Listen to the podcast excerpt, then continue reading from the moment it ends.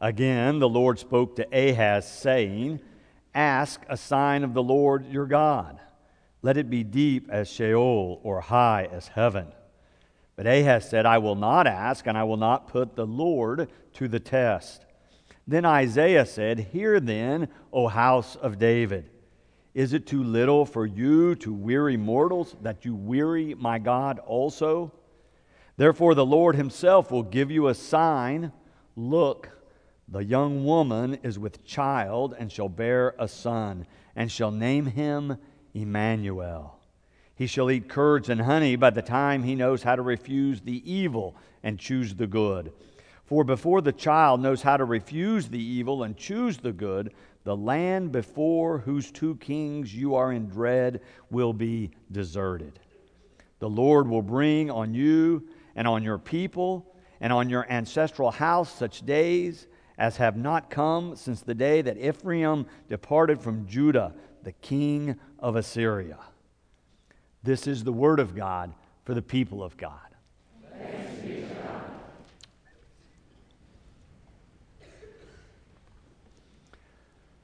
Well, you heard in what Dr. Tankersley read for us from the Gospel of Matthew the connection to this passage in Isaiah. The key verse out of all this that we just read is verse 14. Therefore, the Lord Himself will give you a sign. Look, the young woman is with child and shall bear a son and shall name him Emmanuel. And when we hear that, we think of Jesus and this baby's going to be born and we're ready to celebrate. But Isaiah was not thinking about Jesus. Isaiah was thinking about his people and his time. And he is asking them, almost demanding from them faith and hope in the face of struggle and conflict and despair. Isaiah wants them to believe that God is with them and will guide them. Isaiah is talking to his people and encouraging them to trust in God, to have hope in God. This conversation between King Ahaz and Isaiah is happening when Jerusalem is surrounded by some other nations. The northern tribes of Israel are at war with the Assyrians. They have created an alliance politically and militarily with another group, and they've invited Jerusalem and Judah or the southern tribes to join them. King Ahaz and his people have decided they're not going to join. So the northern tribes decide to try to force them, and so they descend south and surround Jerusalem. And right now, as we read this, they're in the middle of some siege warfare. Their city is surrounded. As we begin to read the early verses in chapter 7, we find out the attack is about to happen, and King Ahaz and the people of Jerusalem are terrified. God sends Isaiah to talk to the king and to tell him, Stand firm, stay strong, do not fear, I am with you.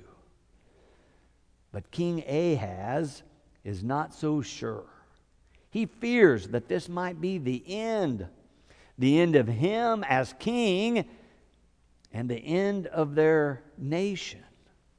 That's where we began to read this morning in verse 10. Again, the Lord spoke to Ahaz, saying, Ask a sign of the Lord your God. Let it be deep as Sheol or high as heaven. But Ahaz said, I will not ask, and I will not put the Lord to the test. Now, this could be an act of humility on the king's part, saying he's not going to test God. But it could also be a lack of faith, and the king doesn't believe he can count on God. Isaiah seems to take it as the latter, thinking that this king doesn't trust God, has no confidence in God, is unwilling to listen to God. And so this section goes on. Isaiah speaking and says, Hear then, O house of David. And in the text, it's an exclamation point. Isaiah is speaking with some force to the king and the court. Is it too little for you to weary mortals that you weary my God also? In other words, they're stammering and stuttering and uncertain what to do. They're having discussions with one another, trying to decide how to act. And Isaiah says, even in the face of an offer from God, you're going to hesitate? So he decides to go on. And he says in verse 14, Therefore, the Lord himself will give you a sign. Look, the young woman is with child and shall bear a son and shall name him Emmanuel. Isaiah is saying, You think this is the end. But I tell you, this is just the beginning. God is at work here, and you can see the sign in this baby and this new life about to be born. It's a beginning of things for us and our people that God wants to enact. And in fact, before this baby can even eat solid food, those kings you're worried about are going to be dead and gone, and their territory is going to be deserted it will be all over by then.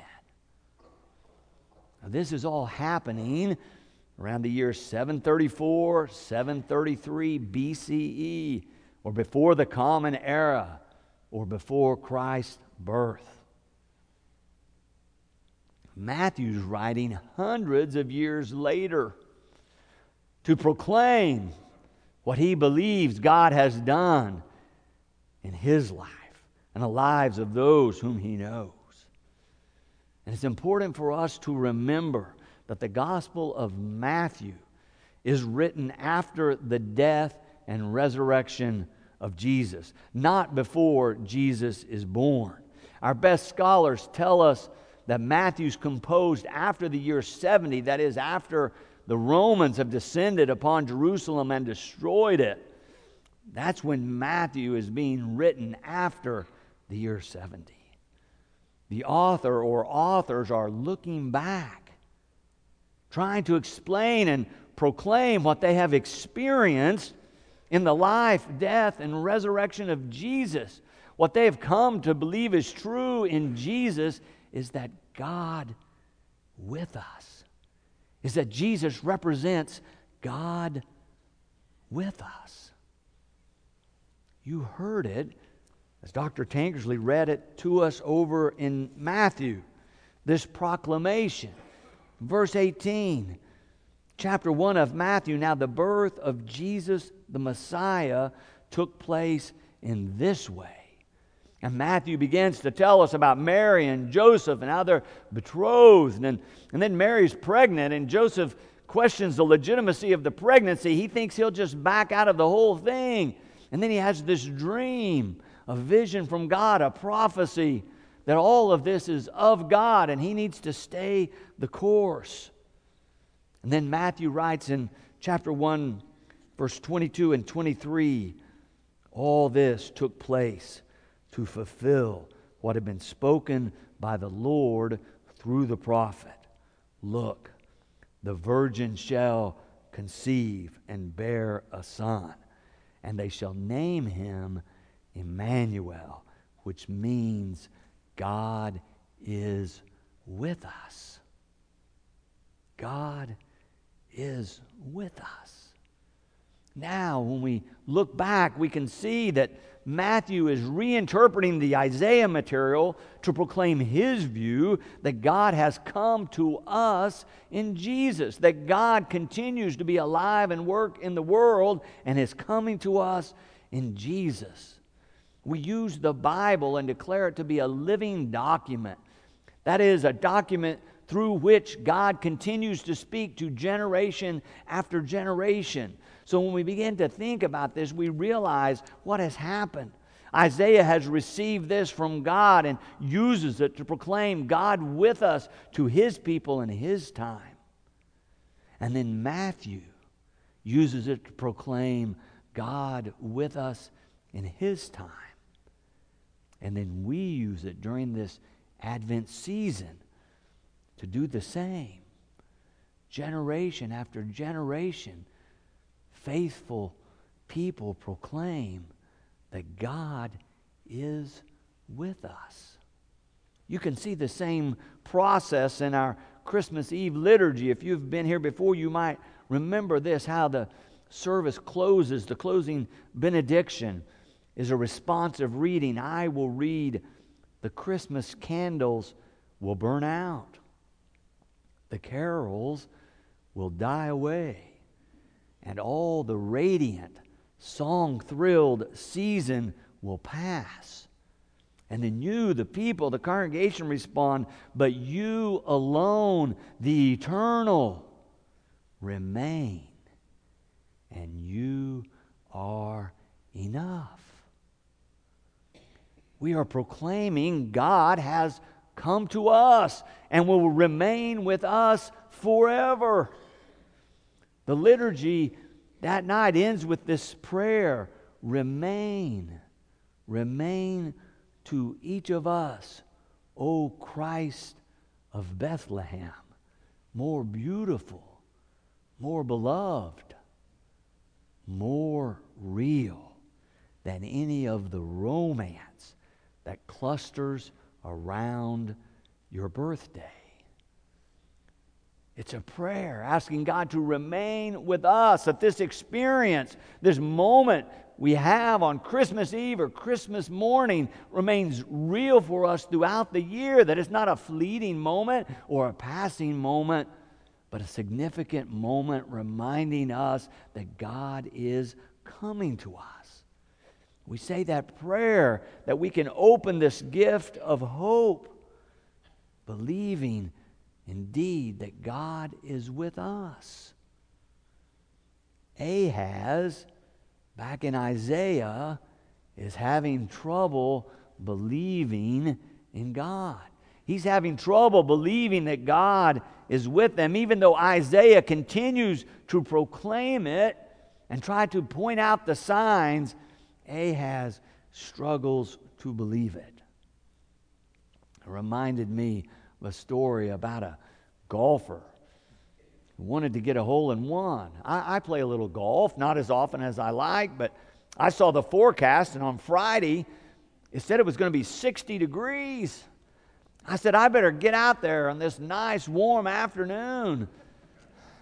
But on noon Friday, it was 38 degrees and about a 20 mile per hour wind.